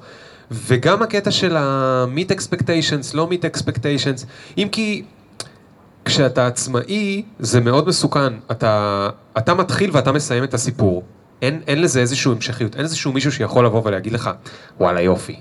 זה כאילו אתה. ואני חושב שזה הרבה יותר, אה, אם אתה מישהו שקשוח עם עצמו, אז אתה תהיה יותר קשוח, ואם אתה מישהו שמפרגן לעצמו, למרות שהוא לא עשה שום דבר אה, כבר יומיים, רק הלך לפילאטיס וראה נטפליקס, אז אתה תפרגן לעצמך. אבל, אבל עצם זה ש, שיש לך את הכמה פרמטרים השונים, זה מאוד מאוד אה, חשוב. ו, ו, ו, תן לי להפתיע אותך ולעצור אותך באמצע של זה. אפרופו, לתת לעצמי ציונים, אני רוצה לשאול אותך, מה זה הקמיטון? זה מעבר חד? זה בגלל שנגמר הזמן? הזמן הוא לא, הזמן נגמר, הזמן, מה זה הזמן? מהו הזמן? הזמן זה, זה כמה שיש עד שאני אעשה לעצמי פיפי מול כולם, זה הזמן שזה, ואני חושב שיש לנו נגיד עשר דקות לפני שאני מביך את עצמי? זה בסדר? לא, עכשיו תביך את עצמך, תתחיל קודם כל מלהביך את עצמך. אם, אה, אה, הוא לא פה הצלם, אז אה, תחכה שהוא יחזור ואז תביך את עצמך. אה, אוקיי, לינקדין, חיים מקצועיים, אה, אני רוצה ככה לסדר את הקרקע, יש לי אחרי הרבה שנים שלא היה לי, לא הרבה, אבל מספיק שנים שלא היה לי פרויקט צד שהוא הבייבי שלי, פתאום, אה, פתאום בא לי באיזשהו רגע רצון לעשות משהו נוסף שהוא שלי. אני working for the man, באמת corporate והכל, כרטיס מגנטי, דוחות הערכה, הכל, ואחרי כמה זמן רציתי, במידה מסוימת נוח לי, נוח לי מדי, והנוחות הזו מדאיגה, נכון? כאילו, אני, מה, מה קורה פה בעצם? כאילו, אני יכול, אני יכול, נורא קל לי לדמיין את השלב הבא ואת השלב של אחרי, אה, ועם ה, עם ה, עם ה, חוסר, ה, חוסר האתגר בלדמיין את העתיד, מגיע גם חשש של כאילו, אני לא רוצה לטעות בדרך שאני עושה. כמה אתה חושב על זה? כאילו זה פעם ביום, זה פעם בשבוע, זה פעם בכל... כמה זמן, כמה פעמים זה מטריד אותך ב... המחשבות האלה מגיעות כשיש אה, פניות מנטלית, ברוב הזמן אין. השולחן עמוס בדברים, השולחן המנטלי עמוס, אבל היו לי שבועיים שבהם הצלחתי טיפה להתרוקן. הייתי on top of השיט שלי בעבודה, והייתי בסביבה מאוד מעוררת השראה, איזשהו פסטיבל בטקסס, ובזמן הזה באמת הדברים צפו, ו... ואז קרה דבר שלא ציפיתי ולא לא דמיינתי שהוא יתחיל פרויקט, אבל ישבתי עם חברה והיא אמרה לי את האמת. זה כאילו הקטע זה, המפתיע? זה הקטע המפתיע, כי כאילו המון זמן לא שמעתי את האמת. רגע, אמ, אתה יכול לספר לנו את האמת? ספר את האמת. ומחוץ לקונטקסט עסקי, שבו נותנים לך משוב על העבודה שלך, לא, לא זכרתי את הפעם האחרונה שבה מישהו שהושיב אותי ונתן לי חתיכת אמת, ומה שהיה זה ככה. היינו באיזה בוקר, אחרי, במהלך הפסטיבל, שנינו לובשים וואנזי, אי דרקון, אני חד קרן, מה זה וואנזי? וואו, חליפות של... אה, וואנזי, כאילו כן, וואן. כן, כן. מה זה הזי? זיפר? וואנזי. וואנזי. וואנזי. אוקיי. אז אנחנו. יושבים בוואנזים על ספסל באיזה וילה באוסטין בטקסס, ו... וסיפרתי איזה... לא, אני לא מצליח לדמיין. למה, איך? זה משהו שקשור לסמים? אני- כאילו מה... אני חייב לקהילה תמונה של, הוואנזי, אני אעלה את זה, אעלה את זה מחר. אתה תשלח לנו את התמונה? אני, אני אעלה אוקיי. אותה מחר, אבל בגדול אנחנו יושבים, בגינה. גינה מדמיין? גינה אני יודע לדמיין, כן. יושבים מדמיין? מדמ- זה גינה שיש בה פטריות? לא. אמ, אנחנו יושבים בגינה, אין שם פטריות, אבל... אה, והיא אומרת לי, טל, תשמע, אני יכולה להגיד לך משהו? ואני אומר, כן, בטח, שניקו, מה, מה קורה? עושה לי, הבדיחה הזו הייתה לא, לא מצחיקה. אני עושה לה, מה, זה לא היה כאילו... לא, לא, זה לא שהבדיחה הייתה לא מצחיקה, זה פשוט שהסוג הזה של ההומור הוא, הוא גרוע, הוא לא מתאים לך, הוא... אף אחד לא רוצה לשמוע את הבדיחות האלה יותר, כאילו, תעבור הלאה. וואו. לא ראיתי את זה בשבע בבוקר, כאילו, חבר'ה. שבע בבוקר אתם יושבים עם וואנזי. אני, אני כאילו, אני מרגיש שאני מפסיד את הסיפור האמיתי. שבע בבוקר אתם בגינה עם וואנזי. בחיי, בחיי. אוקיי. וזה גם, זה גם מצב שאתה אתה לא חייב לספר אם אתה לא רוצה. אני גם לא, לא הייתי, לא, לא הייתי אה, במצב של, לא ציפיתי שמישהו יגיד לי את האמת, כאילו, על, על שום, לא, לא ציפיתי לראות השתקפות שלא לא מתאימה לי. וזה היה מטלטל, כאילו, הדבר שזה היה פושבק כזה של, "אה", ואז אמרתי, טל, תרסן שנייה את, ה- את, ה- את האינסטינקט לדחות ולהדוף, ותן לה לסיים. והיא פשוט אמרה לי, תשמע, ההומור הזה הוא לא, לא מתאים. הבדיחה הייתה משהו על, על, על חשפנית או משהו כזה, ובגלל שהיינו באוסטין וזה היה היפי, אמרתי שבמקום אה, שטרות של דולר ישימו אה, אה, עלים של קייל או משהו כזה, אמרתי לי, בדיחה גרועה, לא, לא מצחיק כנראה, ואמר לי, לא, זה פשוט, זה לא, לא סוג מהציבורים ש, שצריך לצחוק עליהם, אנשים שעובדים בתעשיות האלה זה לא, זה לא לעניין, כאילו, הם לא שם כי הם רוצים את זה, ו, ופשוט תפסיק עם הבדיחות האלה. ומהרגע שהורדתי את המגננות ונתתי לדבר הזה לגדול בי ולהתפשט, קלטתי כמה זמן עבר מאז ש- ש- שאמרו לי את האמת. ואנחנו מתנהלים במרחב ופוגשים אנשים, ולא, למעט המשוב בעבודה, מעט מאוד אמת עוברת בינינו. כאילו, יש רשמים, אבל לא... אז אני שם את זה בצד. ואני שם גם בצד את זה שהרגשתי נורא נוח, ב, ב, עדיין מרגיש נורא נוח בעבודה, ואוהב את העבודה שאני עושה, כאילו באמת אוהב אותה. ו, ולאהוב את העבודה שאני עושה זה מדאיג, כי אני אוהב גם המון דברים אחרים. אני אוהב לכתוב, ואני אוהב להתעסק באומנות, ואני אוהב לטייל, אתה אוהב ביצים?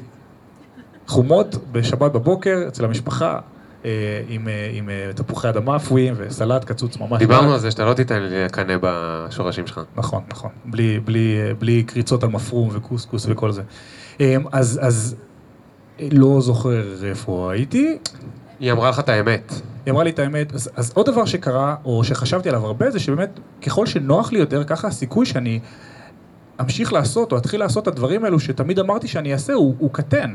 והמחיר של לשנות קריירה, של לעשות פנייה ימינה, תנועות חדות, הוא, הוא עולה. כי יותר נוח לי ואני מרוויח יותר כסף, ואז אני עובר למשהו שאני אעבור בו פחות כסף, ואני... ויש לך כבר קצת שערות לבנות. ויש קצת צרות לבנות, ואתה מתמקצע במשהו, אז חבל לזרוק את כל ההשקעה הזו. וזה, וזה מחשבה שהייתה לי, היה לי נורא קשה איתה. ואז, ואז, ובצד של הראש היה לי גם את הידיעה שאני מוקף באנשים מאוד מוכשרים, אחד מהם נמצא פה, הגלאי בולשיט האישי שלי, כל פעם שאני אומר משהו לא נכון הוא נותן לי ככה קריצה, אה, אז אנחנו מוקפים באנשים שרוצים בטובתנו, ויעשו מעל ומעבר בשבילנו, ואם רק נדע לרתום אותם נכון, הם יתגייסו עבורנו עם כל מה שיש להם. אז זה החבר שיכול לבנות תוכנית עסקית, וזה החברה שיכולה להכיר לך את הבן אדם הנכון, וזה ה- מישהו שכבר עשה את זה בעבר ויכול לתת לך עצה טובה, או לבנות לך את האתר, או כל הדברים האלה שהוא מוקפים, ו- ואני יודע איך זה עובד. אגב רוצה- כולם פה. וזה, וזה מדהים כי כולם פה, כאילו בלי צחוק, זה באמת כולם פה. וכשאני חושב על כל המשאבים האלו שנמצאים סביבי, וה, וההיכרות שלהם איתי, והיכולת שלהם לשקף לי את האמת, זה בעיניי משאב מדהים ולא לא מנוצל. אני יודע שאם אני רוצה מחר לפתוח מאפייה, אני מחבר אחד אקבל תוכנית עסקית, מחברה אני אקבל את ה, את ה, אה, נגיד את העיצוב הגרפי ותבנה לי את האתר, מחבר אחר אני אקבל את הצילומים של כל הפרודוקטים, ו, וחברה אחרת תהיה הלקוחה הראשונה, והקמתי עסק. אני רק צריך להחליט שאני מתחייב לזה. אבל מה קורה? אתה מנסה לקבוע פגישה עם הבן אדם, אה, בוא שב איתי על האתר, בוא שב איתי תוכנית עסקית, זה חסר קצת כוח, זה כמו אנרגיה כזו שצריך את הזכוכית מגדלת שתמקד אותה ותהפוך אותה לקרן אור שיכולה לעשות משהו, להזיז משהו בעולם. אז עם כל המחשבות האלו שריחפו אצלי בראש, פתאום בא לי המודל הזה של הקאטון. מי שמכיר, הקאטון זה, זה צורת עבודה שבה בזמן קצר מאוד קבוצת אה, אנשים מתחומים, תחומי חיים אה, או תחומים מקצועיים מגוונים, מתיישבים ביחד לפתור איזושהי בעיה בצורה יצירתית. עושים פאוזה מהיום יום ומתיישבים על בעיה ופותרים אותה. ואמרתי, למה לא לקחת את המודל המאוד אינטנסיבי הזה, שמצליח עבור חברות להשיג חדשנות מוצרית ולהתגבר על מכשולים ולייצר אליינמנט וזה, למה לא לקחת את המודל הזה ולהכיל אותו על האדם הפרטי? רגע, למ... מה? למה לא לקחת את, ה... את האנשים... את ההאקתון? את ההאקתון. את ההאקתון, את ה... עליי. עליי. למה לא להפוך את הבן אדם למושא ההאקתון? ללהיות הלב של, של, של פתרון הבעיה, אם, אם נגדיר את הבן אדם רגע כבעיה. אני יכול לקחת את כל אותם חברים שתיארתי, להכניס אותם איתי לחדר ל-12 שעות, הם מכירים אותי כל כך טוב, הם יודעים, הם יודעים, הם יודעים במידה מסוימת מה טוב לי, מה אני לא צריך לגעת בו, הם יכולים לעזור לי איפה שחסר לי, יכולים לשקף לי את האמת, והם אוהבים אותי ורוצים לעשות את זה, כמו שאני הייתי רוצה עבורם. אז בראשון ליולי אני עושה את ההקמיטון הראשון, אני שם את עצמי במרכז של הדבר הזה, לוקח את המודל של, ה, של, ה, של ההאקתון. כמה, כמה אנשים יבואו? עשרה לחמישה עשר. אני בונה תמהיל של אנשים שהם גם מאוד מאוד קרובים אליי, והם גם bullshit detectors, והם גם מכירים אותי אינטימית אבל מזוויות אחרות, ושם אותם בחדר ואומר להם, חבר'ה, בואו, יש פה בן אדם, בואו נשיק אותו מחדש. בואו בוא, בוא ניזכר בכל הדברים שאני רציתי ו... בואנה, ו... זה רעיון מדהים, אני חייב שנייה כפיים. זה רעיון מדהים. זה רעיון מדהים. זה אגב, מי ש... אני לא יודע אם כמה מכם יודעים, יש לי... אה, אה, זה, זה לא פרסומת כי זה חינם, אבל זה קורס אימייל על יצירתיות. כמה מפה לקחו אותו?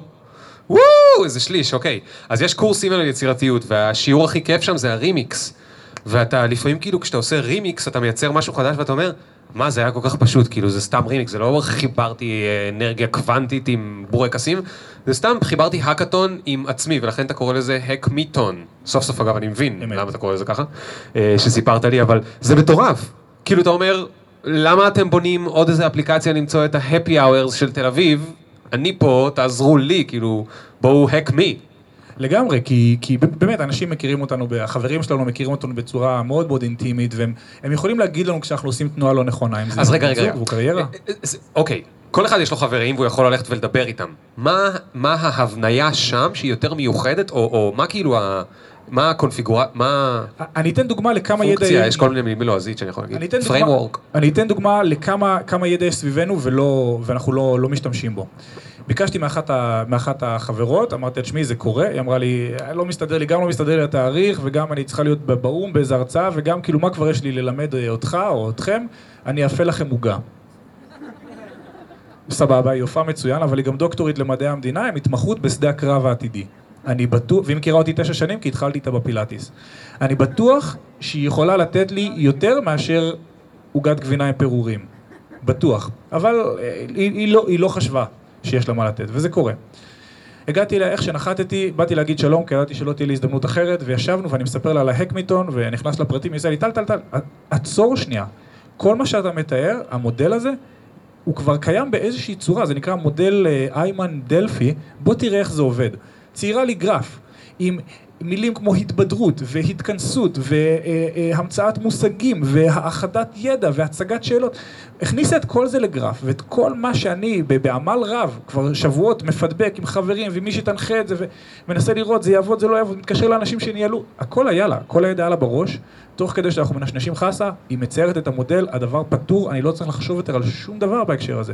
זהו, אני אפילו לא אעשה את זה במצגת, אני פשוט אשים את השקף הזה שם באירוע עצמו. אז זו, זו פשוט דוגמה לכמה ידע מדהים יש סביבנו. מה התוצרים, מה התוצרים בסוף ה-12 שעות? כאילו, מה, מה יוצא? תוכנית פעולה? מה יוצא שם? אז בראש שלי, בסוף ה-12 שעות, אתה יוצא משהו מוחשי, tangible, כמו שאומרים באנגליזית, וזה משהו שהוא, שהוא בא, אתה מחר יכול להתחיל לעבוד בדבר הזה. זה יכול להיות פרויקט צד, זה יכול להיות, אה, זה יכול להיות פיבוט בקריירה, וזה יכול להיות להקים עסק. אבל אתה יוצא משם עם משהו. סליחה? למה החלטת שאתה רוצה לעשות את זה? למה החלטתי שאני רוצה לעשות את ההקמיטון? הרגשתי מאוד, אני מרגיש מאוד בנוח בחיים הנוכחים שלי, אני אוהב אותם מאוד, אבל אני לא יכול שלא, כמו בזוגיות, the one that got away, אני לא יכול שלא לחשוב על הדברים שאני, הסיכוי שאני אעשה אותם הולך וקטן ככל שהזמן עובר.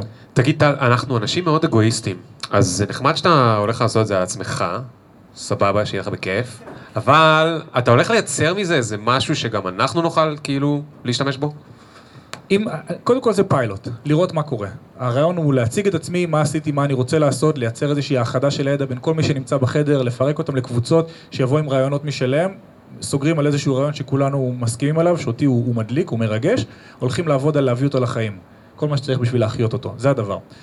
הרעיון הראשון שצריך לעשות, השלב הראשון יהיה באמת למדל את זה, לראות שמה שאני חושב יכול באמת לעבוד.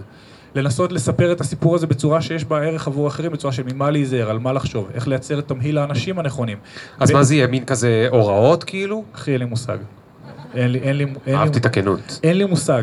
באמת, באמת רגע, שאני תן לי לא חוש, יודע. זה לא יהיה אקסל, זה יהיה מצגת. זה בטוח לא יהיה אקסל. אוקיי. אמ, אלא אם כן, מה שנחליט שעושים זה מלמדים את טל אקסל, ואז סבבה. אבל לא, זה לא יהיה אקסל. אה, אני מקווה שזה יהיה, אני מקווה שזה יהיה, שזה יהיה מודל, כמו חוברת הפעלה. אני כנער נורא אהבתי לבנות מטוסים, ותמיד הייתי מדלג על שלבים, כי חשבתי שאני יודע יותר טוב, ואז אתה נשאר עם איזה חלק, כמו ראיתי איקאה. אז אני מקווה להבנות את זה בצורה כזו שתוכל פשוט בתור אדם אינדיבידואלי, איזה שאלות אני צריך לשאול את עצמי כדי לדעת אם אני צריך לעבור את התהליך הזה או לא. מי האנשים שאני צריך להביא לתהליך הזה. ברמה הלוגיסטית, מה אני צריך שיהיה בחדר כדי לאפשר ליצירתיות אה, לפרוץ החוצה. אה, איזה דברים הם, הם פיזיביליים להתחיל מחר בבוקר ואיזה הם לא. איזה שלבים בחיים כדאי לנו אה, לחשוב רגע ולעצור. אם אני אצליח אה, לשמור על כל הידע הזה בצורה שאפשר להעביר אותה הלאה, זה תהיה הצלחה מאוד מאוד גדולה. האקמיתון הראשון שלך יהיה מתועד באיזושהי צורה? כן, אני אתעד הכל. אה, אז זה, זה, זה פשוט חגיגת נרקיסיסטיות מאוד מאוד גדולה, אז אני... באמת, ה-12 אנשים שמדברים עליך כל היום, זה... לא, אבל גם נכנסים בך. אני מקווה, כאילו אני אמרו לי... מקווה שאני עשיתי לך את התרגול על אה, יבש. אמרו לי, אמרו לי להביא מישהו שאני, מישהו שאני שונא, אבל, אבל כשמישהו כבר מגיע ללשנוא אותי, הוא שונא אותי בעוצמה כל כך גדולה, שאין סיכוי שהוא ייכנס לחדר. אה, אז, אבל אמרו, זה צריך להיות מגוון של, אה, מגוון של דעות ואנשים. אה, ונראה מה יהיה, אני לא יודע. טוב, טל שמואלי, תודה רבה רבה רבה רבה רבה. חברים, תשמעו, אני... רגע, אני, אני, אתן, אני אתן שתי שאלות. עכשיו, כן. כן, אני במתח, איפה היית ממוקם באחוזים שה... איפה אתה ממוקם באחוזים של הלינקדאין, בהערכות?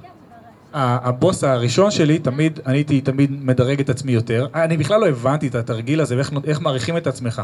אז בפעם הראשונה שנדרשתי למלא את זה, כתבתי לו, What an amazing year, we've done incredible things, um, so happy to have joined the team, overachieved expectations.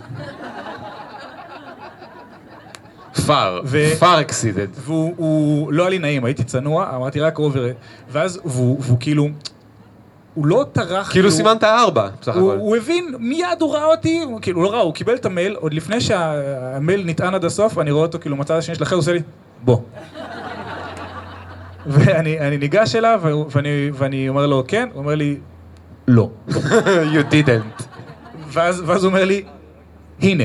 והוא מראה לי את מה שאימי עשתה. אימי הולנדית, כבר חיה בתאגידים הרבה זמן, והראה לי מסמך של שמונה עמודים, שבו אימי מפרטת כל דבר שהיא עשתה, ואיך היא דירגה את היא מקימה עצמה. עוד חברה ומוכרת אותה ללינקדאין? זה אשכרה ככה, אז אמרתי, אוקיי, והלכתי ולקחתי יום עבודה מהבית, ובמשך שמונה שעות עשיתי את זה. ואז הגעתי אליו, והיינו פחות או יותר מתואמים, אבל תמיד נתתי לעצמי טיפה ליותר, עד שהבנתי, באמת איך זה עד שהבנתי 0 עד 60 עד 100, 100 עד 110, לוקח זמן להתרגל, ללחשוב על הדברים האלו, כי חלקם קשה לכמת. איך, אה, מה אנחנו עושים בשביל שאפשר יהיה לכמת? לינקדאין משתמשת בשתי אה, שני דברים, האחד זה OKRs, Objectives Key Results, משהו כזה, דברים שאתה מציב לך יעדים אה, פרי... איך, מה המילה? פריפריאליים? פ- periodically? כאילו periodical. period. כן, כזה. תקופתיים. כזה, בדיוק, תקופתיים. כל שלושה חודשים, אז אתה באמת צריך לראות כמה, איך הצלחת בהקשר של זה. אני רציתי, אז, אז זה דבר אחד. אתה עושה את ה-OKRs, והדבר השני זה, לינקדאין משתמשת ב fuzzy vision. נורא קשה להתחייב למה תעשה עוד חמש שנים, נכון? זה לא, אי אפשר... מה אתה רוצה להיות כשתהיה גדול? נורא קשה. אתה יכול להגיד, אני רוצה להיות בתחום הבידור, בתחום הזה. אז גם בהיבט המקצועי, ה-fuzzy vision, מה אתה רוצה להיות? ב marketing, אתה רוצה לנהל אנשים, אתה רוצה להיות איש תוכנה, איש מוצר. אז אתה מודד את עצמך גם מול היעדים הקרובים וגם מול היעדים. הרחוקים, המעורפלים. ובאמת, בהתחלה הייתי, הייתי בחוסר דיוק מולו, אבל היום אני ברוב המקרים on point. אז אתה לומד גם צניעות. אתה, לא- אתה, לא- אתה ממש לא מציאות, כי אתה רואה איך Amy עשתה את זה, ואתה מבין ש, שוואלה, be like Amy. בי לייק אימי, יש לך מה ללמוד, וזה מאוד אה, מאוד המבלין, ומאוד קשה, כי גם הגזר נורא מורחק. אם אתה מגיע, אם אתה מגיע לשיחה של הערכה ואתה אומר, תשמע, אני, אני, אני exceeded expectations, הוא אומר לי, טוב, מה אתה רוצה? אתה בחברה של אה, overachiever, כולם exceed expectations, איך אני אתן לך קידום ולא לה? ואז אתה מבין שבעצם הגזר נמצא עוד יותר רחוק. אה, אז אה, קשה. יש עוד שאלות? כן, מאחורה. סבבה. אמ, אז השאלה הייתה, האם אני עובד היום על משהו שאני מרגיש יותר גאה בו מהעבודה הראשונה, שבה אמרתי, היחס שלנו זה בסך הכל למכור מוצרים. אני חושב ש... שמעתי פעם ראיון עם החבר'ה של אינפקטד משהו, הם דיברו על, על איך הם עושים מוזיקה, ואמרו שם שבהתחלה אין לך את הכלים לעשות את המוזיקה שאתה תרצה להאזין לה, אז אתה צריך לעשות מוזיקה מחורבנת, ו, וזה חלק מהתהליך אני חושב. היום העבודה שלי היא משמעותית עבורי, גם ברמה האישית, כי אני עובד עם אנשים שאני מעריך ומעריץ, יזמים, ש, ש, ש, שפשוט אה, נכנסים לקרב מול העולם, ובמקרים רבים מנצחים. אז העבודה שלי עבורי היא מאוד מאוד אה, משמעותית. אה, היום, ופשוט לקח זמן לייצר את, ה, את, ה, את סט היכולות שאיתו אני יכול לעשות איזשהו טוב בעולם. אני לוקח את העבודה שלי עכשיו יותר ברצינות, אני לא משלה את עצמי שבאנרים באינטרנט זה, זה אתה יודע, איי איי איי, אבל לפחות ברמה של לעזור לאנשים להשיג את היעדים שלהם, מאוד מאוד עוזר. ודבר אחד שאני נעזר בו כדי למדוד את עצמי ולעשות uh, כזה honesty check זה אני אוהב לחיות במשוואה שבה אני מקבל יותר ממה שאני נותן. אני נותן המון, נותן את כל הלב, אני שחקן נשמה בעבודה, אבל אני רוצה לחיות במצב שבו אני, שבו אני מקבל יותר. נחשף לאנשים, עושה קשרים, מטייל בעולם, מרוויח כסף, לומד, מתפתח. ברגע שהמשוואה הזו קצת מתערערת, וזה לא משנה מה העבודה שאני עושה, זה השלב שבו אני מתחיל לשאול שאלות וממציא דברים כמו הקמיתון. יש עוד שאלות? שאלה אחרונה. אחת? לא. אז תודה רבה שוב לטל שמואלי. תקשיבו, אני חייב להגיד לכם משהו. אמ, השעה היא תשע, והדבר הזה היום הוא הרי היה ניסוי. אני הייתי בטוח שאחרי חצי שעה אני אתחיל לראות אנשים בסמארטפונים, אחרי שלושת רבעי שעה אני אתחיל לראות... זה אתה, תפסיק, תפסיק, תשתה יין. אחרי שלושת רבעי שעה אני אראה אנשים מתחילים להסתנן החוצה, זה פשוט לא ייאמן. אני שואל את טל כאילו את השאלה, ואני יודע שאצלי זה ב-60% של השאלות, ואני מסתכל, וכבר עברה שעה. אז איזה כיף שזה הצליח, ולחיי ניסויים שאנחנו לא יודעים איך הם יצליחו, בדרך כלל הם לא מצליחים, זה נחמד כאילו להיות בהצלחה כזאת. אתם חלק מההצלחה, אז תודה רבה לכם. תודה רבה שבאתם, אני ממש ממש ממש, עכשיו אני כבר מתרגש, אני כבר uh, הגעתי להתרגשות, אני מתחיל להגיע, נראה לי שאחרי שכולם ילכו אני כזה אשתכר עם היין, אני אגיד, אה, איזה כיף היה, כולם באו וזה, והם לא הכירו קודם, ואז... סתם, אני לא כזה, אני כבר בן 38, כן. מתי הערב הבא? אין לי תשובה. Um, אני מקווה שהוא יהיה בתוך חודשיים, אבל אני לא יכול להתחייב, כי אנחנו צריכים למצוא מקום קצת יותר גדול. Um, אנחנו נראה. טל ישלח לנו את הלינק להקמיתון באימייל שאתם תקבלו מחר ביחד עם כל מיני lessons שיובל פרס, שתודה לו רבה רבה רבה רבה לו, ישב וסיכם ואני מניח שהוא לא שתה יין כמונו כי הוא היה צריך לסכם אז עכשיו הוא יכול. אה, תקשיבו, הסתכלתי שם מאחורה אצל נדב, יש עוד יין, לכו לשתות, אין לי טיקטים, פשוט ת, ת, תתנפלו עליו.